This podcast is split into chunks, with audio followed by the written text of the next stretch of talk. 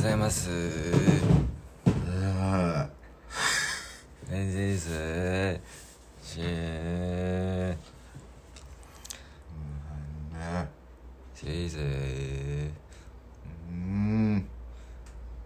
アコンついてるんですよ、この部屋。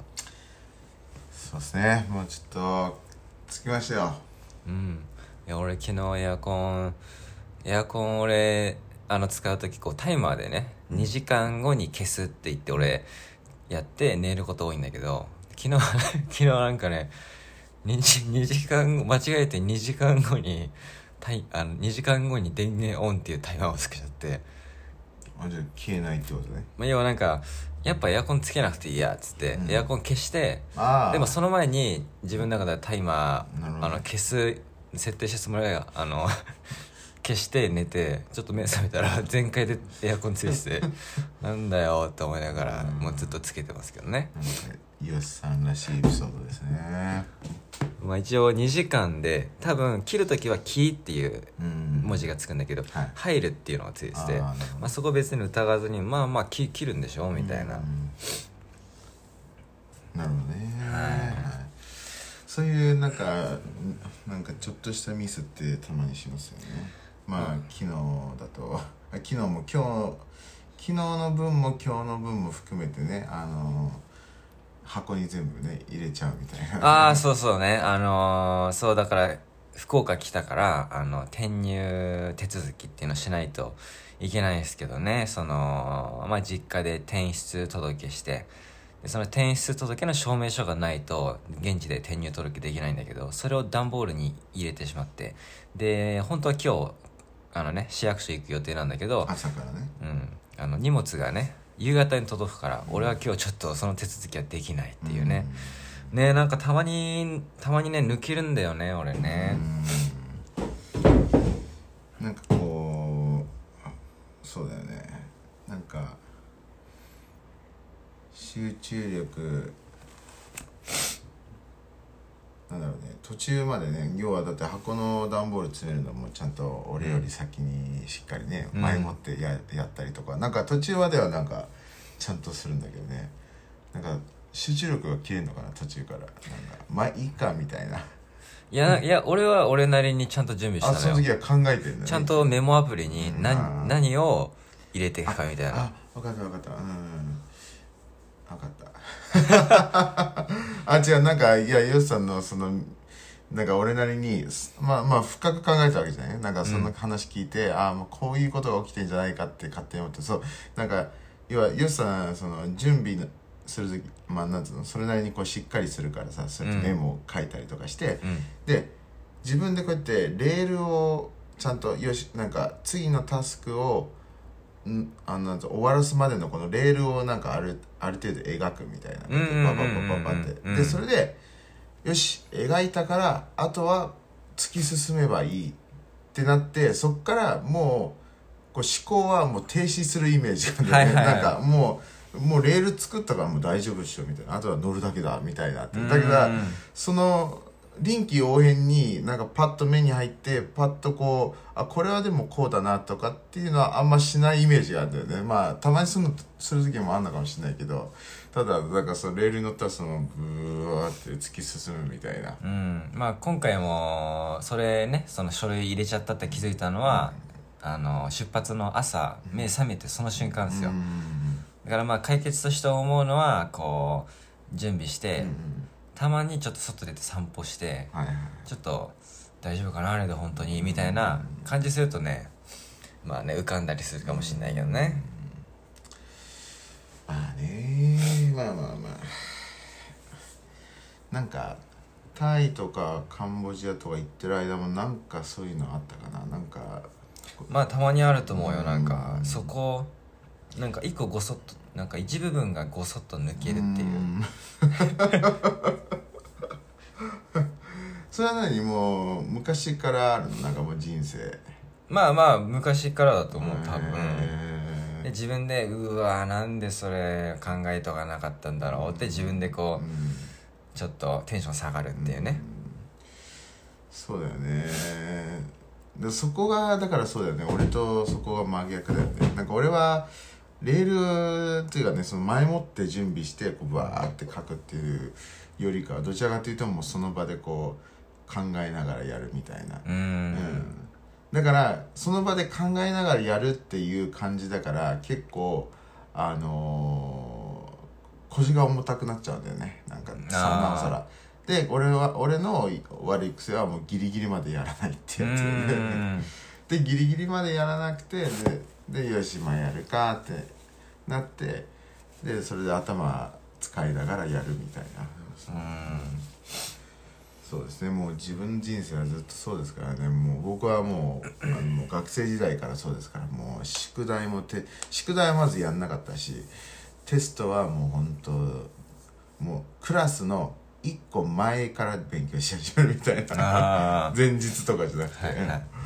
で、まあ別にろくな点数取んないよね。もうそんな前日、全然前のクラスで勉強してさ、ね、受かるもんじゃないしね。まあズルはめっちゃやってましたよ。バリバリ。なんかもうね、こうちっちゃい紙。なんか一応その学校パーカー着てもいいっていう、学校専用のパーカー着てもいいっていうルールがあって、紙にふわーって書いて、こうパーカーと自分のそのポロシャツ、学校はポロシャツの制服だね、ポロシャツとパーカーのこの間にこうやって入れといて、でなんかこう分かんないっていうふりしてこう顔をうずめるみたいな、こうやってなんかうわーみたいな。で、こうやって顔こうやって、ってこう考えてるような風に見えて、実は中で超見てるみたいな。それ髪を服に貼ってんの、こうやってピタッて。貼ってるっていうか、ちょうどこう髪がこうやって、俺が見えるように。ああ、なるほどね。こうやってやってみるとか、やってましたよ。まあ、そういう、でもそれはさ、まあまあ事前準備じゃん、結構この。だ結構それも、まあまあ、あんまりできなくて。まあ、結局はなんかその仲良くしてる友達にちょっとこう見せてもらうみたいな。でその代わりあっちもさ嫌じゃん、だってあっちはちゃんと勉強してさ、やってるから、だからその代わりランチタイムになんかアイスを買ったりとか。で俺はそういう風にやってたっすね。お金と知識をこう、まあ俺がもしロビンと同じクラスに行ってロビンにそういうのもしかけられたら俺多分やらないだろうな。あ、そうその要は共犯的なリスクってこと、それともなんかその代わりになんかおごるからとかって言われても多分やんないと思う。なるほどね。俺はもう本当真面目できたからね。なるほどね。じゃあそんな学校で会ってたら俺これなんだこいつっつって俺多分仲良くならなかったな多分。そう、なんか俺はもうね、そういうのまあそうだ、それで仲良くなってたからね俺はね。そうまあね。まあ、ギブアンドテイクでやってましたね。まあ多分やらないっていう、分からないけどね。俺はそうだね。まああと俺高校の2年生かな、日本語クラスっていうのを受け始めて、でそれはまたさらに武器になったのが、もう日本語クラスはもう俺天才モードになってるからね。だってまあまあすごい全然わかるから、もう先生よりわかるみたいな。そうなんかみんなもずるいなんでこのクラス取ってんだお前みたいな。だってもう超シンプルだから、なんかまあ簡単そうだね。ようだっておはようございますみたいな、こんにちはみたいな、私の名前はロビンですみたいなさ。超簡単。でもたまになんかこれはこの文章をなんて言うんですかっていうので、たまにちょっと上級風な、なんか上級っていうかちょっとその英語で言う現在進行形とか、これは何形です、ここに何形を入れなさいとか、いやなんか単純にこの文を訳してくださいみたいな感じで、あ、英語を日本語になんかなんだろう、まあ、例えばそのクラスで教えてた訳し方、なんか、ね、My name is Robin って例えば書いてあったとして、それ訳してくださいって。でそのクラスで教えられてたのが、私の名前はロビンですっていう、風に教えられてて、俺は私はロビンですって書いてしまったみたいな。なんかそれでも通じるじゃん。ね、でもそのクラスでは私の名前はロビンですっていう風に教えたから、それが正解なのよ。だから俺はちょっとこう慣れてるからこそちょっと間違ったことを書いてしまったっていうのはたまにはあったけど、まあそうですね。まあでも成績は良かったな。もちろんもちろんそこはね、もうだってでももちろん A プラスの成績じゃないですよ。なんでかっていうと僕宿題やらないからだけどテストとかはもう抜群ですよね。でまあ そんな今度天才になると今度頭いい子たちも俺に聞き始めるんですよ。なんかロビンこれ何とか、ね、これどういうこととかでテストもねこう教えてとかってなってくるわけですよ。そうすると頭いいことのコネクションができるそこで、それで今度違うなんかめっちゃむずい科学のクラスとかでその人たちにちょっと教えてっつったら教えてくれるっていういいギファンドっていうか、まあまあなんか話聞くとねすごくビジネス的な感じでいいとは思うけどビジネス的な感じですね。俺高校時代ねサイパンから帰ってきて英語ができる生徒として入って、もちろん英語の授業あったから、でも俺平均70点だからね。だからなんかね穴埋め問題とか分かんないよ。こう文章バッてやってここに 何の単語入りますかとかっていうのはもう直感で分かるじゃん。でもなんかこの現在進行形とかなんたらなんたら形みたいな日本語でなんかこう解説してる単語があって、それがどうたらこうたらでなんたらとかって言われるとなんかよくわからんみたいな。だ結果的に別に普通だったけどね、点数は。俺は英語はなるほどね。まあなんか日本って英語ってずっとやってるんでしょ。義務教育でから中学校からいつからやってんだろうな。多分中学からわかんないけど、ってことはさ、もうなんつうの、こう英語1英語2みたいな感じで進化していくんでしょ。なんかまあまあそうね、俺は日本語1だまあ英語で言う My name is Yoshi とか本当に本当にそっからですから This is a pen、もうそんなレベルとかね、もうなんか、超シンプル 単語とかね、いや単語とかが多かった気がする、もう楽勝。いや僕はもちろん最初から日本語クラスでチートしようと思ったわけじゃなくて、最初は俺フランス語を選んでましたから。そうでフランス語1選んで、で2年目になったらそのフランスの先生がねアメリカに帰っちゃったんですよ。それでもう残りスペイン語か日本語だったので、もう新しいむずい言語でスタートする気はなくて、もういいやっつってもうじゃあ日本語にしようと思ってそうでもねクラスのねでも先生はね日本人なのよ。だからもちろん俺よりね日本語うまいから。そう武田先生でもめっちゃいい先生、なんか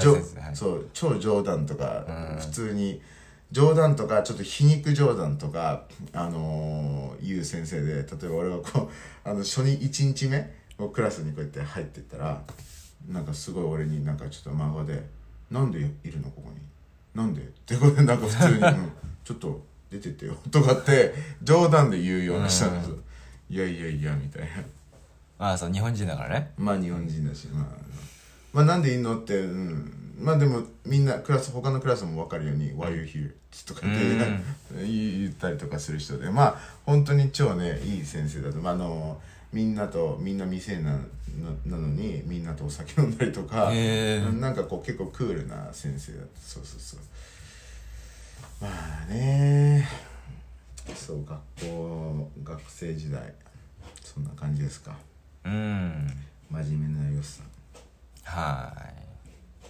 こうでもどうなの、こう他のクラスの子とはあんまりこう仲良くはしなかったの？でもなんか何人かの決まった友達と仲良くしてたよ。ただなんか割とクラスの中ではおとなしいグループの中に俺が入ってるっていう感じ。まあその陰キャっていうのが分からんけど、まあ要はクラスでこうね人気者みたいな人とつるんでなかったよね。陰キャではなかった。なんだ陰キャっていうのはこう喋んないってことなのかな。俺もね結構俺的にもニューな言葉ですけど、だって俺陰キャをまず覚えたのがひろきくんのパワーハウスですからそうだよね。俺から受けた印象はとにかくちょっと暗くてコミュニケーション全然しなくてみたいな、そういう感じ。例えば明るい子から話しかけられたら、なんかこう静かになっちゃうみたいなっていうイメージ。まあでもなんか陰キャだっただろうね。なんかでもそうだね、うん、その中でもよしさんは結構その自分で言ってたけど空気って言ってたじゃない。ああそうそうそう、空気、うん、もうだから別に俺のことを嫌いな人はまあいろいろ言ったかもしれないけど、うん、ただなんかどっちかっていうとまあなんかこうその場に存在してて別にそこにいるだけなんかねまあただみんなの中でこう真面目っていうイメージはあったんだろうね、うん、だからそのなんか学級委員会みたいな、ね、クラスで決め事しましょうって言って、うん、学級委員長みたいなクラスのなんかリーダーみたいな男の子がいて、うん、これみんなで決めよう多数決みたいな、うん、なんかで決まなかったね半々になっちゃったみたいな。そうなんかどうしようかみたいな、うん、ここはじゃあ真面目なエリ君に意見聞こうかって言われたからねで俺としてはいやいや何やめてみたいなうん、それ俺は答えたんだろうけども、うん、そういうのは覚えてないけどね。まあそういう感じ、うん、でなんか俺当時柔道部にいたから、うんまあ、柔道部も別に部員 3,4 人だったんだけど、うん、まあ柔道部でもなんかねエリ君はなんかいいやつだなとか、ね、急に言われたりとか要はこう多分減点されないような行動を常にとってたんだろうね。あー、なるほどね。いやーいやすごいな、その空気になるっていうのはね、ある意味スキルだよねだってなんか高校時代に唯一まあよくそのあるのは友達ん家行ったりとか友達と遊んで一緒にどっか行ったりとかってまあ全然あると思うんだけど、俺はもう全然そんなんなくて、もう唯一一人のねトライシ君かなっていうなんかトラっていうのが名字に入ってる子で、その子ん家のアパートには一回行ったことあるね。それぐらいしかない。それもなんで行ったんだろうな、まあ遊びに行ったんだと思うんだけどで別にその子とね特別すごい仲良かったってわけでもなくで、今別に高校時代の友達と連絡取ってる子一人もいないし、まあ広く浅く本当関係友達との関係は、はいはいはい、でも小学校の頃は全然陰キャじゃなかったよ。あ小学校の頃はもう割となんかスポーツとかなんかやってた、まあサッカー部もしてたし、いじられまあ明るいキャラみたいなどうですか、戻れるんだったら高校に戻りたいとかそういうのはあれですか？ああ、まあでもまあ戻ってもいいかなとは思うよまあただなんか別にもういやすごい戻りたいっていうのは別に後悔とか別にないけど、ただやっぱいや例えば今戻ったら、うん、この今のそのもうなんかちょっと大人になったその32の脳みそのままで戻れたら、うん違うアクションを起こす、それとも同じ空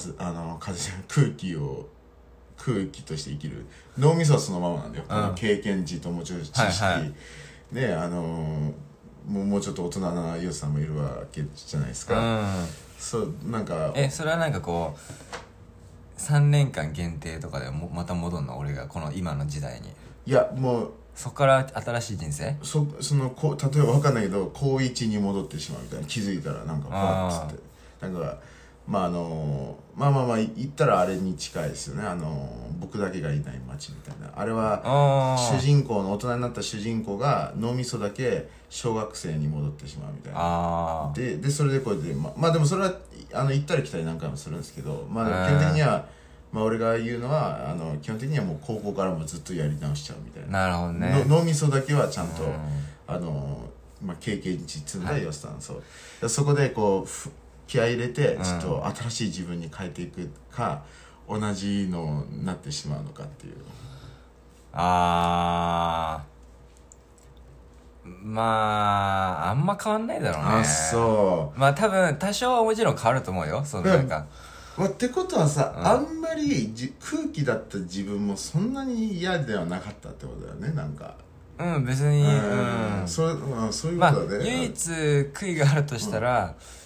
高校時代に彼女作りたかったなとかあと学園祭でね、みんな楽器とか弾いてたりとか。いやだからそうなってくるとやっぱりこう、もっと陽キャになっていかないとダメでしょで、いやいや率を上げるっていう意味で、まあまあそうだね、陰キャのままだと、いや陰キャのままでも作れると思うよ。でも限定されるの、いや若い子たちってさ、周りの見た目とか気にするからさ、女の子も周りのね、女友達に、え、何々ちゃん、陰キャのヨシさんと付き合ってんのとかってなるのも嫌だろうし、ね。まあ確かにそういうの面倒そうね。そうそう。だからヨシさんが、こう、彼女を作る率を高くするには、せめて、こ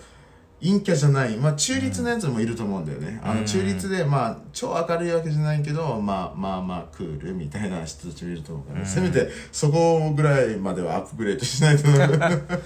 あ、でも高校の、要は、入る、手前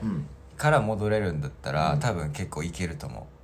高1は無理なの？高1要はすでにもう高校にいるっていう状態から始まるのは結構きつい。いや、そうもうゼロから、要はその高校1のその新学期の、ああもうなんか始めまして、要は高校1から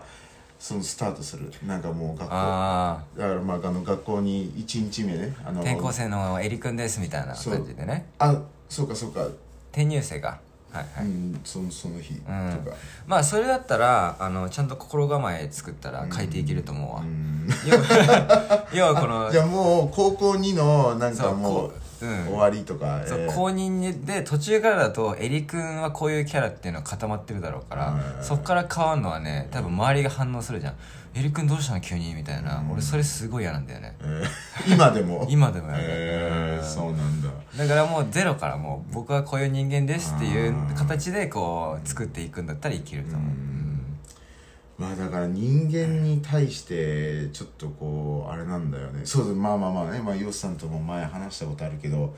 なんかこう死ぬ、なんかヨシさんに言われたのが、死ぬとかは別に全然怖くないんだよねっていう話を前にされて、その死ぬのは怖くないんだけど、そんなこと話したっけ俺、死んじゃうのは怖くないんだけど、ただ人がどう思うとか、人に何か、まあ、迷惑かけてしまって何か怒られてしまうとか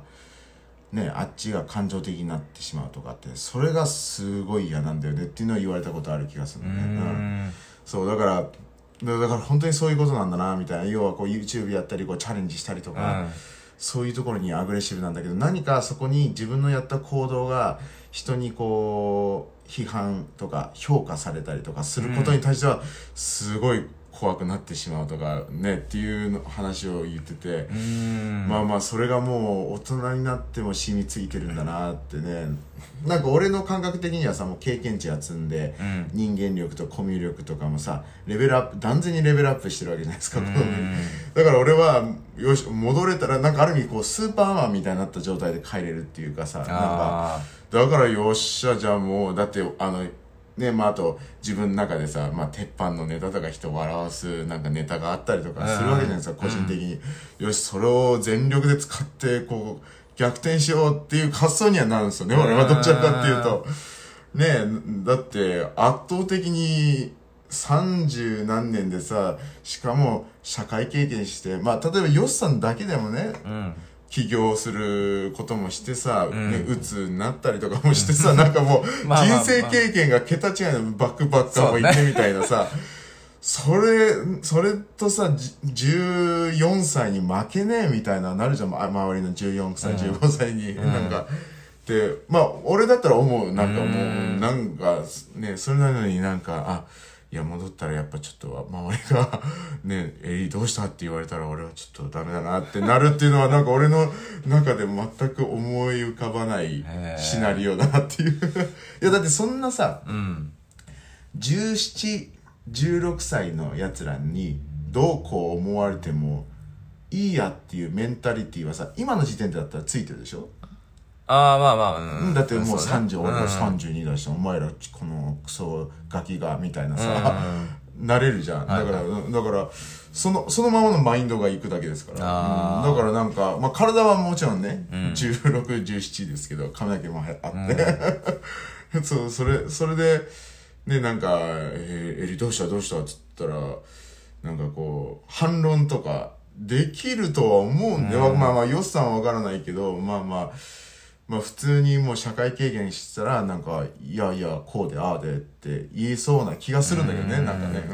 まあ俺そんなにこの過去に戻ってやり直したいっていうのは別に全然やりたい気持ちはないんだけど、例えば高校時代に戻るとして今パッとあこれだったらちょっと戻りたいかもって思うのは、高校時代戻ったら俺はプログラミング勉強したい、まあ、いや俺だからそうそういう意味で戻ってもいいかなっていうのは言いそうだなと思って、今ねだって勉強好きじゃないですか、そう要は高校生から社会人になるまでに何するかってすごい大事だから、プログラミングとかブログ自分でやったりとかそういう力つけて社会人になった時にむしろもう自立してるみたいなっていうのだったらちょっとやろうかなっていう感じはあるはいはいはい、まあまあでもそういうのも含めますよね、やり直せるって言ったらね勉強し直すとかね、それはありますよね、まあだから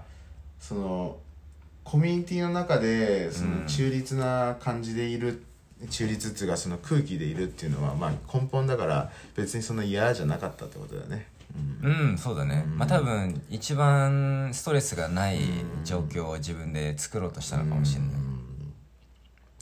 いやーまあね、まあ昨日ねちょっとまあねちょっと福岡の、周りに知り合いっていう感じで、まあね会う人がいて、まあ会ってまあいろいろねこう4人でお酒飲んだりとか話して、いややっぱよしさんはやばいやつだなっていう話になってなんか俺スナックの話したらすごいなんかやばいって言われたから、そんなやばいんだみたいな。そうだからそこもその感じもやばいんですよ結局。いやだから要は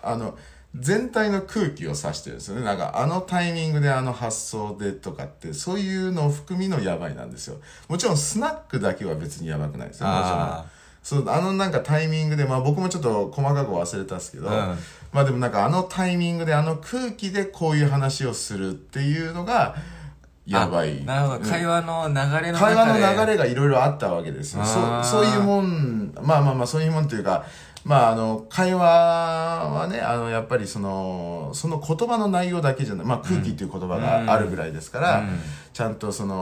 英語でもありますから read between the lines っていうね、言葉と言葉の間を読みなさいっていう英語の言葉もあるぐらいで、まあだから要はね、よしさんはKY の時もあるわけじゃないですか。だからあの時こそそういう感じなんですよ。で、みんな他の3人は笑ってるわけじゃないですか。まあそのよしさんの話に対して、だからこっちはこうちゃんと暗黙の空気を共有してるわけですよね。この3合計4人いたじゃないですか。暗黙の空気そのスナックを俺が出したことでの、まあスナック出したことでの何かをこの4人いてさ、よしさん以外の3人は笑ってたわけじゃないですか、ってことはこの3人はその暗黙の空気をしっかり共有してるから笑ってるわけですよね。ああ、なるほどね。今のこの会話の流れがどう変わったかって、そうどう変わったかで笑ってるのに、でよしさんは「いやなんかスナックって何が面白いと思うんですか?」みたいな一人だけこう言ってるっていうのはへえ。でまあでもう単純にね言うとマイノリティがやばいやつですから基本的にはねだからでそこからずっとね、いやなんか俺そんなに面白いこと言いましたかねってこれずっとこう言い続けるその様子もやばいっていうねそうか、会話の内容じゃなくてこういるタイミングとかそういう空気があったんだね、まあ、だからそれこそいわゆる KY なんですよそういうことを言い続ける人がなおさら KY、もうまさしく今 KY の人通りのことをやってるよね、いや俺なんかそんな面白いこと言ったかなみたいなそうかそういう空気が流れてたんだね、へえみたいなまさしくいやー俺そこ俺分からんわ、分かる時もねまああるとは思うんですけどね、よしさんも、でも分かんない時は分からないっていうね、だからなんかこうちょっと似てんのがね、よしさんがあえて事前準備して、で事前準備してこう進むんだ、その後このレールに乗ってこう進んでる間の出来事はもうなんか思考停止してるみたいな。ちょっと俺似てる気がするんだよね。なんか自分でそのスナックの話をして、何も間違ってない、何ももうこの話はただ事実を述べてるだけだみたいな。でそれでこう発してくるじゃん、うん、でその後のその空気の流れと変化に全く見ずにそのままこう話し終えるみたいな、はいはい、だからいや俺はちゃんと事実をただ述べてね、だって俺はスナック行くんですよみたいなぐらいの話をしてたじゃないですか、うん、だからその流れでのちょっとその前後だったり、もしかしたら誰かがちょっとツッコミ入れたりとかなんかあったかもしれない、はいはい、その中でのなんか変化はよしさん見ないでそのままただ事実を述べるみたいな、そうでそれでよしさんはなんかそんな面白いこと言いましたっけねみたいな、僕はただ事実述べただけですみたいな。まあだからこういうまあ多分そんな感じなんだろうなって KY の人ってこう、まあただこうね、もうまあある意味集中してるって感じだよね。ちゃんと自分の言うことをしっかりなんだろう。ちゃんとこう明確クリアな状態でしっかり発言してるみたいな、うんうん、だからその言ってる間の周りのねこの変化とかは全然気にしてないみたいな、うん、まあまあまあね、なんか特に面白笑いとかが入ると特に鈍感だよね、そこら辺なんか、ね、まあ、自分で口にするけどジョークとか冗談とかも本当不得意だわっていうじゃないですか、ね、そうだね、だからその空気の変化の中でこう笑いみたいな要素があるとなおさらね、何みたいなっていうね、うん、そうですね。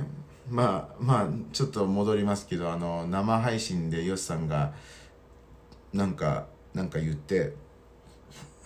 なんか言ってて俺が笑って、うん、よしさんがいやそんなになんか面白いみたいな、要はちょっと冷たかったっていう話ない人、はいはい、そんな感じだったと思うんですよ。なんかよしさんがなんか言って俺が笑って、い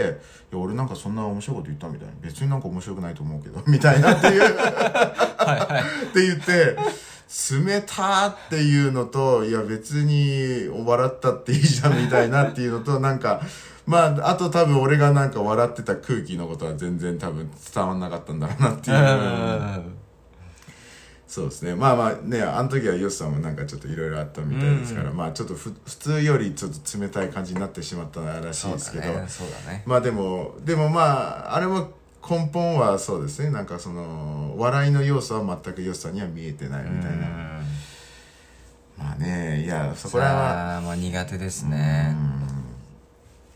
まあ苦手の上でさらにそのもともとそういうのがね得意じゃない上に。この苦手っていう感情が乗るからもうなおさらあれだよね、なんかねもうダメだみたいなまあね、笑いはねまあむずいっすよね、なんか本当に、まあ、なんかこう多分なんかねまあ俺この微調整っていうのが下手なんだけど、うん、まあ例えばこうねじゃあ YouTube で撮影しに行きましたっていう時のコミュニケーションは、俺は別になんか変なこと言わないようにするんだよね、うんうん、こうビジネスライクっていうか、うんうん、逆にこうちょっとこう友達的な感じで飲みましょうみたいな、うん、もう緩くいきましょうみたいな感じでいくと、うん、俺はこう蓋をなんか一気にこうバーンってこう外すみたいな、うんうん、多分それが分かんない、このそこをちゃんとちょっとずつ外していくっていうのがなんかねいいのか分からんけど、うん、俺はなんかそうかじゃあ緩くいこうっつって急にこうボーンって出すみたいな感じだよね、はいはい、なるほどね。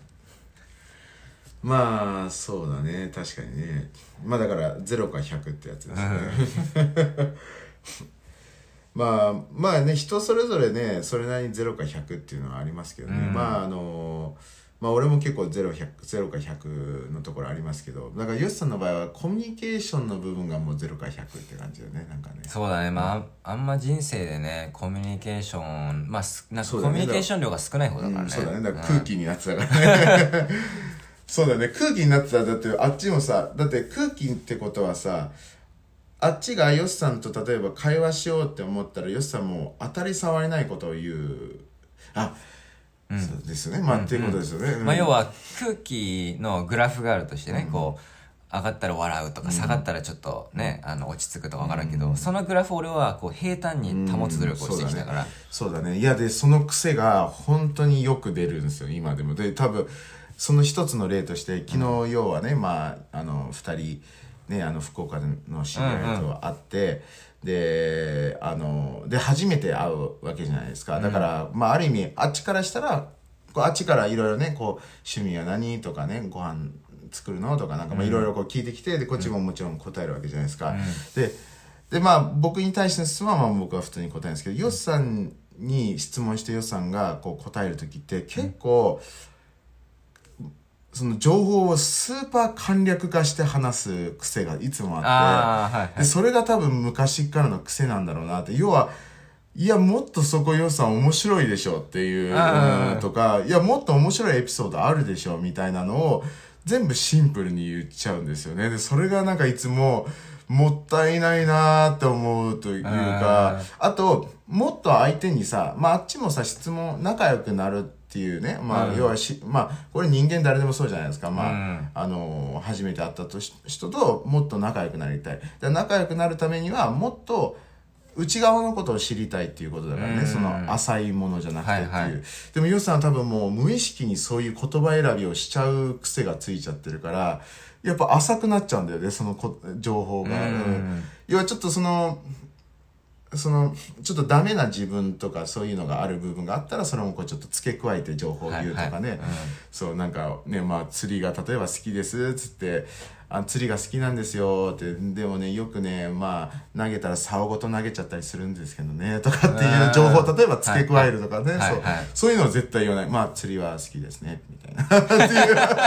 そうそうね。そういう感じになっちゃう。そう。これ多分癖なんだよな。で、いつも俺、なんか、ロビン、ヨシさんの通訳者みたいだねっていう、なんか俺はいつも補足する。いや、ヨシさんそれだって、いや、定期的に竿投げちゃったりしてるじゃん、みたいなとか、俺がこう、補足するみたいな。だこれが空気につながるんだろうね。いや、当たり障りなくで、あっちも、多分そこまで自分のこと言いたくないんだなって、こう距離を置いてんだなっていう、そういう、そう、よしさんはただ空気になろうっていう意識なんだけど、相手に伝わる意識としては、なんか、友達になろうとしてないのかなとか、寄ろうとしてないんだなっていう印象を受けると思うんですよね。でも、まあさすがに、昨日のね、お二方も完全に大人な方なんで、まあそういうのを見越して、よしさんの性格を理解してくれてる感じだったから、全然いいと思うんですけど、特に若い子だったらそう思っちゃうかもね。なんか、なんか、あんまり乗り気じゃないんだな、みたいな、そう、昨日の会話では、例えば、料理するのって言って、で、よしさんって結構まあね、自炊はするんだけど、なんか一つの土鍋に、もうめんどくさいから、あとよしさんも味別にそこまで気にしないから、もうありえない、コンビネーションでブワーって入れて、まあ、ね、僕も、なんか、よしさんが味音痴だっていうのは知ってるから、なんか、絶対すごいことになってんじゃないかなっていう、ね、一回も食ったことないですよ、僕。だけど、すごいことになってん。まあ、写真ぐらい見たことある。そうだね、写真は見たことある。で、よくよしさんから聞くのが、うわ、今日まずかったとかって話とか、超しょっぱかったとか、なんか。ね、生魚みたいな。ああ、そうだね。要はなんか刺身をこうからんけど、変なやつ買って、それを土鍋に一緒にいたら超生臭いご飯になって。それはさすがに捨てたとか。ね。とか、ご飯の芯がすごい硬かったとかね。なんか水の分量が間違えた。だから、土鍋でぶち込んで料理するのずっとやってんのに失敗もまあまあするっていう。だから、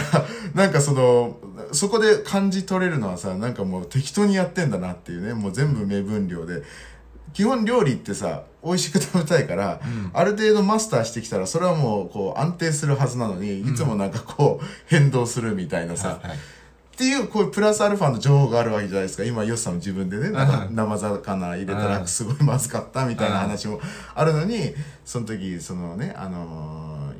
よしは自炊するのって、はい、まあ、土鍋で料理します、みたいな。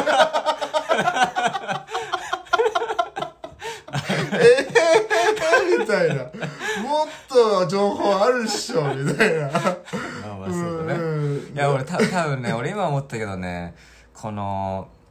俺が一番コミュニケーション、いや、そういうロビンが今言った補足とかっていうのが、俺が一番言いやすい状況は1対1なのよ。で、それが3人以上になるとね、俺の中で多分勝手に、4人いたら4人それぞれの喋る時間が割り当てられていて、俺はあんまりそこできるだけ取ったらちょっと悪いから、できるだけ簡単に時間使わないようにしようって喋ろうとするんだよね、多分。いやだからもし、そこ切り替えられるんだったらその考え方も捨てた方がいい。ゴミに捨てた方がいい。いや違う、なんかこれがビジネスミーティングだったら、なんか業者が4社いて、2時間のミーティングです。そしたらそれは確かに素晴らしい考えだと思うよ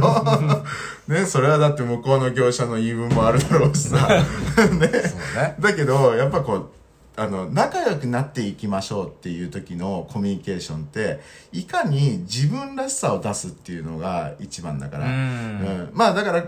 空気を読んでずっとそこで黙り込むのもある意味自分らしさではあるから、うん、まあそれでもいいとは思うんだけど、でもそういう印象になっちゃうよってなんか心とちょっと違うわけじゃないですか。よしさん的には本当は仲良くなっていきたいっていう、だからもうちょっとなんかこの、その友達とやるときはもうなんかある意味貪欲でもいいっていうか、わがままでもいいと思うんだよね。そのわがままさが逆に好感になるから、なんかね。ちょっとこう前のめりっていう。そう、はい、なんか全然なんかね、とか、ね、そういったあと自分の、本音をこう言っちゃうとかね。まあだから、酔っ払った時はね、よしさん比較的もっと本音を言うような、ね、まあスナック行ってね、熟女が好きですみたいなことで。まああれはね、ちょっとなんか、ロビン、そこに繋げるかいと思ったけどね。別に俺は熟女が好きだからスナックに行ったわけじゃないからね。俺は話し相手が欲しくて行ったわけだから。でも、無意識、潜在的には絶対あるでしょいやでも別に俺は男のマスターでもいいよ、俺は別に。あ、そう、まあじゃあ熟女がいたらこうプラスアルファいいってことだね。まあ男か女かって言ったらまあ女の方がなんかスナック、まあ、そのスナックイコールちょっとママさんってイメージがあるからね、まあ、ただそれも含めてちょっと話し合えて、じゃあママさん女性、まあ熟女なんですかみたいな。でも俺なんかよしさん、まあわかんないです。まあスナックに行こうって思った理由がママさんのため、熟女のためじゃなかったかもしれないけど、でも行ってたところがママさんだったから、まあママさんも良かったなっていう話を俺は聞いたりとか。まあそうだね。まあ一応2カ所行ったから。で、1カ所はすごいビジネスマンママさんで、もう1カ所はもう、家でついでる、家計でついでて、すごく緩い運営してんだよね。まあ別に商売気もないっていう、いやなんかそうちょっとまだ話戻るけど、いやなんかね、こういうところもねよしさんと噛み合わない時があって、なんかよしさんは普段から熟女が好きっていうのはあるじゃないですか。まあだからね、よしさんは熟女が好きっていうのがこうまずデータとしてあって、こう潜在的にあって、で俺がよしさんね、スナック行くっていう話して俺が熟女にこうリンクさせたら、もう普通の流れだったらよしさんもまあ確かにねっていうなりやすいんですよ、普通は。でもよしさんはその時に、いや俺はスナックはただ話し相手が欲しいっていう風にこう、なんだろう、明確になってると、自分のその潜在的なこの意識にこうリンクしようとはしないんだよね、絶対に。なんか俺のこう空気を読んで、あ、ロビンはまあ確かに俺熟女好きって言ってるから、で、スナックって言ったらやっぱママが多いから、あ、ロビンそうやって言ってんだなって言って、大体はなんかそこで、まあ確かにね、っていうような話になるとか、まあ確かに、でもまあその時はまあ話し相手欲しかったけど、まあでも熟女は好きだよねっていう風な、多分会話の流れがよくあるパターンだと思うね。空気も読んで。そう。でも俺は絶対、いやそんなただ話し相手が欲しかったら男でもいいよみたいなっていう。で、まあ俺の思惑はそういう意味じゃないんだけど、わかりましたっていう感じ。なんかこういうのがね、まあ多いんで、こう会話のキャッチボールの中で。まあ、よしさんがまあ確かに、いや、その時に本当にそう思ってたかもしれないし、俺も、なんか盛り上がんなくなるんだよね、この話の。そう、なんかこう。ちょっと腰を折る感じ。そういう意味じゃないんだけどなみたいな。まあ、しかもそうだと思うし、ね、よしさんのことだし、よしさんがその時に思ったことは、間違いなくよしさんが正しいわけじゃん。絶対俺はそこはね、わからないけど、でも俺はまあ、でもそういうこと言いたいわけではないんだけどなみたいなっていう。空気を読むっていう。まあ、どこに繋がるっていうね。そう。まあ、だからそういう、キャッチボールはよくありますよね。なんか、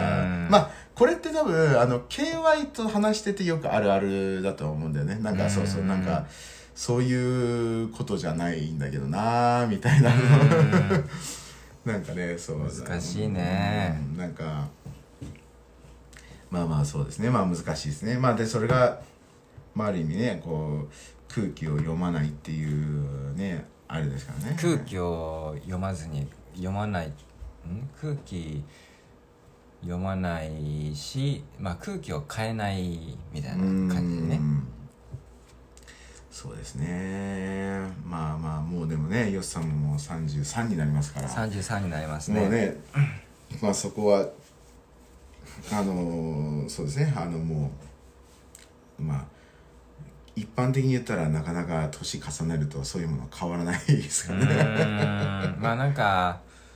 こう演技の勉強とかしてちょっと変わるのかな。いやどうなんだろうな。いや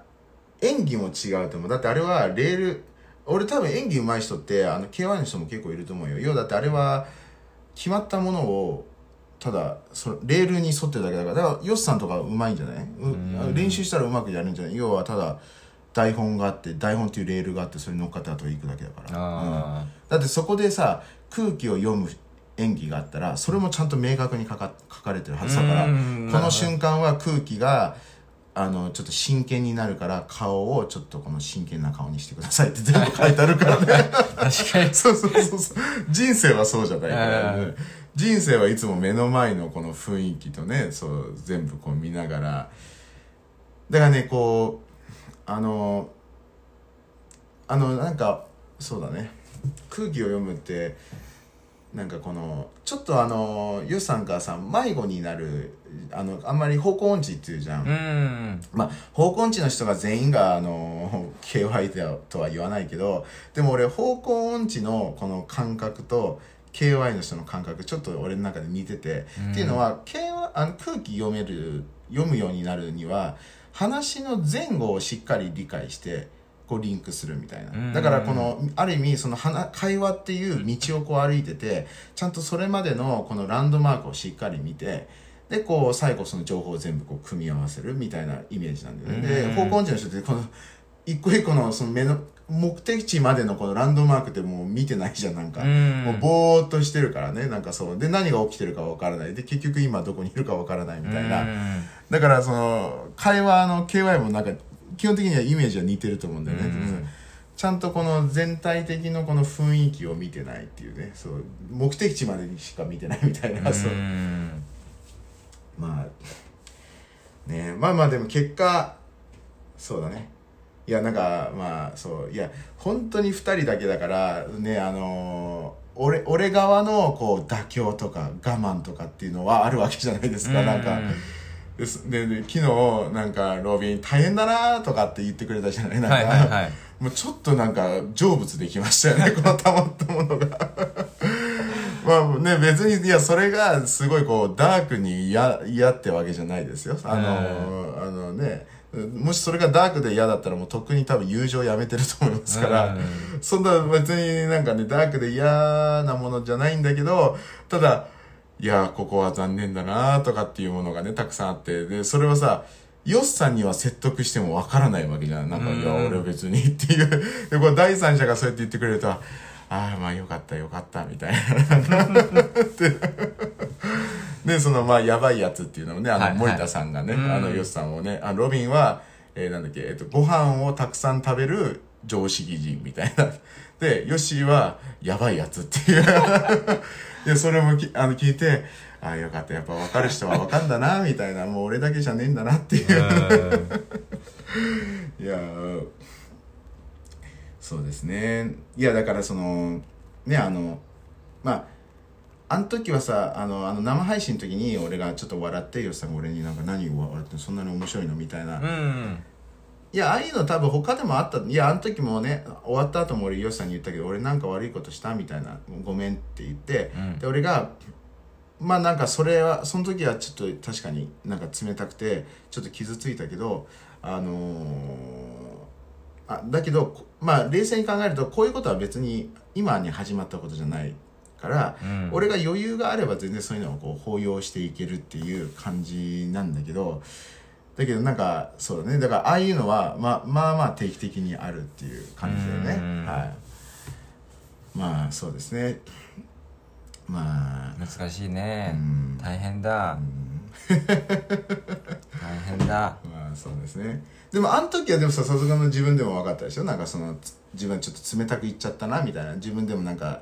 生配信の時？生配信。自分でもなんかモヤモヤ、なんかね、ヨシさんがなんか何かでモヤモヤしてて、で、たまたま俺のその笑いにちょっとヨシさんはこう、勘に触ってしまったんだろうね、なんかね。そうだね。それでヨシさんはなんか俺にこう、なんか何面白いのみたいなっていう。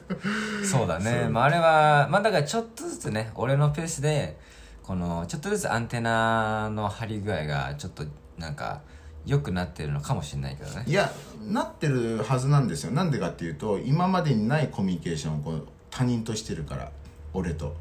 あ、うん、いや絶対そうだと思うんです、うん、いやだって人間がどうやって空気読めるようになるかって、人間みんな持って生まれた才能じゃないと思ってるから、空気読んでる。要はもしだってなんかそうだよだってずっと家にこもってた男の子が外に急になんか30代に出たら、そいつ絶対 KY な男だから、ヨシさんはある意味そういうことをずっと空気になってっていう本当はだから友達たくさん作って、友達に KY のね、絶対小学生の段階でね、友達になんかいや KY のこと言って、で怒られる、あ、こういうことをしたら怒られるんだ、こういうことをしたら女子は最低って言うんだ、こういうことしたら殴られるんだとか、まあ、そういうのをこう経て、まあ、空気読める人間になっていくかどうかっていう、変わっていくもんですから、それでヨシさんは今まで空気になってたもので、多分ね、俺も思うんだけど、ヨシさんと俺の関係も、YouTube 始める前まではまあまあ俺に、まあ、普通の人よりはもちろんもうちょっとこの開いてたと思うけど、それでもやっぱり隠してたものがたくさんあったなってつくづく気づくし、まあ思い当たることはあるでしょ、なんか、だから俺に対しても それなりになんかあるラインで当たり障りない感じでやってたっていう感じだから、だからそのリアルに自分のもろのものを見せて、相手にどういう反応されるかっていうのは今までやってこなかったから、で今ね、東南アジア行って初めてね、ちょっと俺もなんかヨシさんに切れるようなことになったりとかさ、ね、で初めてこのリアクションを分かるわけじゃん。あ、ヨシさんはロビンにこういう行動したらロビンはイライラしちゃうんだなとか、そうだね、初めてその、情報が蓄積されるっていう。で、まあ今俺っていう人間だけしかないけど、でも一応サンプルにはなるわけですからね、ヨシさんの中で。だから多分今この一緒にやってるこの 2,3 年でも確実に新しい情報が蓄積されてるはずだよね。俺だってね、まあヨシさんにも言ったけど、俺はソロモンとね超昔喧嘩したことあるし、ヒロ君にも、ヒロ君はねスケボーしてた時に喧嘩したことあるんですよね。なんか、そうなんか、俺ガソリンもったいないからって思って、ヒロ君に、ヒロ君の家からちょっと離れたところに止めて、ヨシさん、あ、いいですね、ヒロ君ごめん、こっから歩いてもらっていいみたいなことを言ったんですよ。ガソリンが足りないから。だけど、これ結構最低なやつじゃない、なんか友達からしたら。でも、そういう KY なことをね、やっぱ若いながら思いついて、そのままやってしまうみたいな。で、やってしまった結果、ヒロ君やっぱりすげえふてくされたよね。ふてくされて、で、ヒロ君はでも、結構ヒロ君も強いんだけど、いや、ちょっと家まで送ってみたいなって言って、ヒロ君も連れて、俺も超ムスッとしてみたいな。っていう、でもこういうのも、子供ながらそういうことしてこう蓄積されるわけですよね。ああ、なんかよく考えたらわがままだなみたいな。だこういうトライアンドエラーがたくさんあるから、こうそういう言葉も発さなくなるわけですよね。そうそう。俺そうだね。で高校時代もなんかあるし、あと俺は日本来てからのやっぱ空気読むはやっぱシェアハウスが大きいよね。俺だって住んですぐにさ、日本に住んですぐシェアハウス行って、俺何回か地雷踏んでるからね、なんか。そう。まあそういうね、ロビン最低とか、ロビンキモいとかも何回も言われたことあるし、で、なんかちょっと調子乗ってエロいこと言ってしまったりとかさ、調子乗ってエロいこと言ってキモいとかね、調子に乗って、まあなんかこう、女子をこう傷つけてしまうことをこう言って、最低とか言われたりとかさ、そう、だから、まあそういう、だから別に空気読める人間っていうのは別にこう持って生まれた才能ではないはずだから、単純にたくさん自分の感情を人にぶつけてきた数だと思うんだよね。そうだから確実にヨシさんはね、いやだって俺もなんとなくヨシさんあれなんかちょっと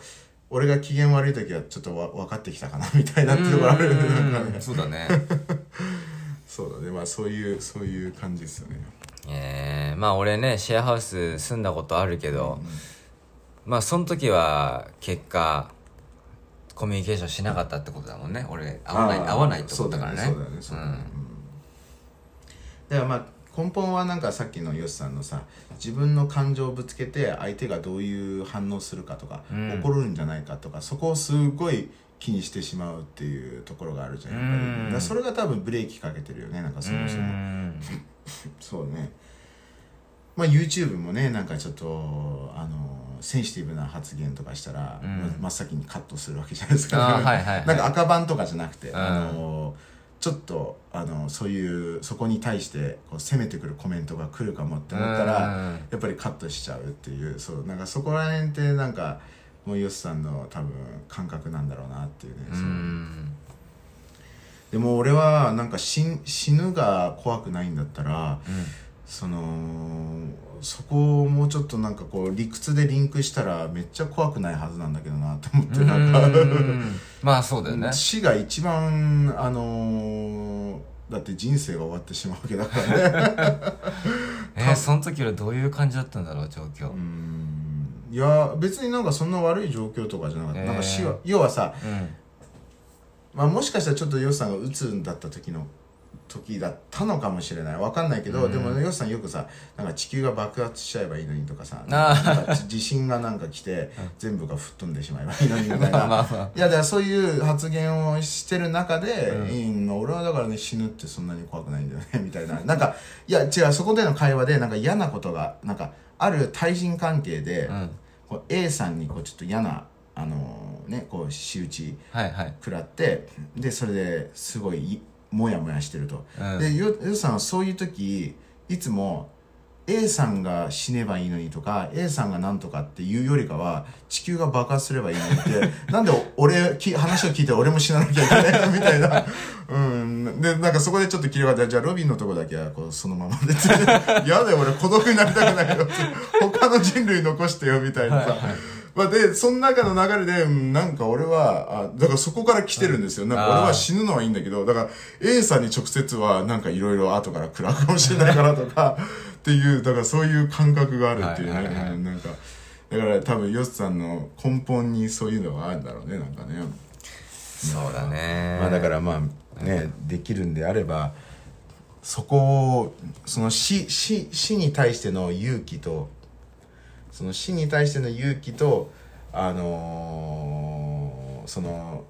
人に対してのこの恐怖がね、このいい感じにこうリンクしたらもう無敵になるかもしれないよ。そうだね。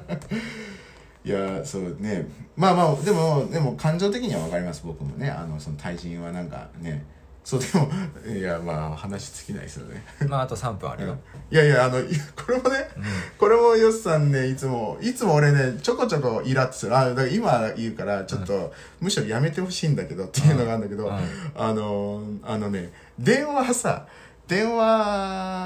なんかどっかに電話する時ってさ、うん、よしさんもさなんかこうちょっとなんか重たいなって思う時ってあると思うんですよ。なんか、うんうん、例えばなんかバスが遅刻してて、はい、でバスドライバーに連絡、ね、タイトとかよくあったじゃないですか。でもうなんか 10分に来るはずだったのが来なくて、うん、もう10分3分だなみたいな、うん、で電話しなきゃみたいなってよくあるんですよ。で電話しなきゃでその電話して今来てないですよみたいな、バスってなんか送迎バスでなんかまあなんかなんつうの普通のなんつうの時間通りに来るバスとかじゃなくてはいはい、例えばお金払ってさカンボジアからなんていうのなんかツアーバスみたいな、うんうんうん、で10時に迎えに来てくれる予定のがああいう感じね、そう、はいはい、ああいう感じのバスで来なかったらよし、うん、さんはってなんかこう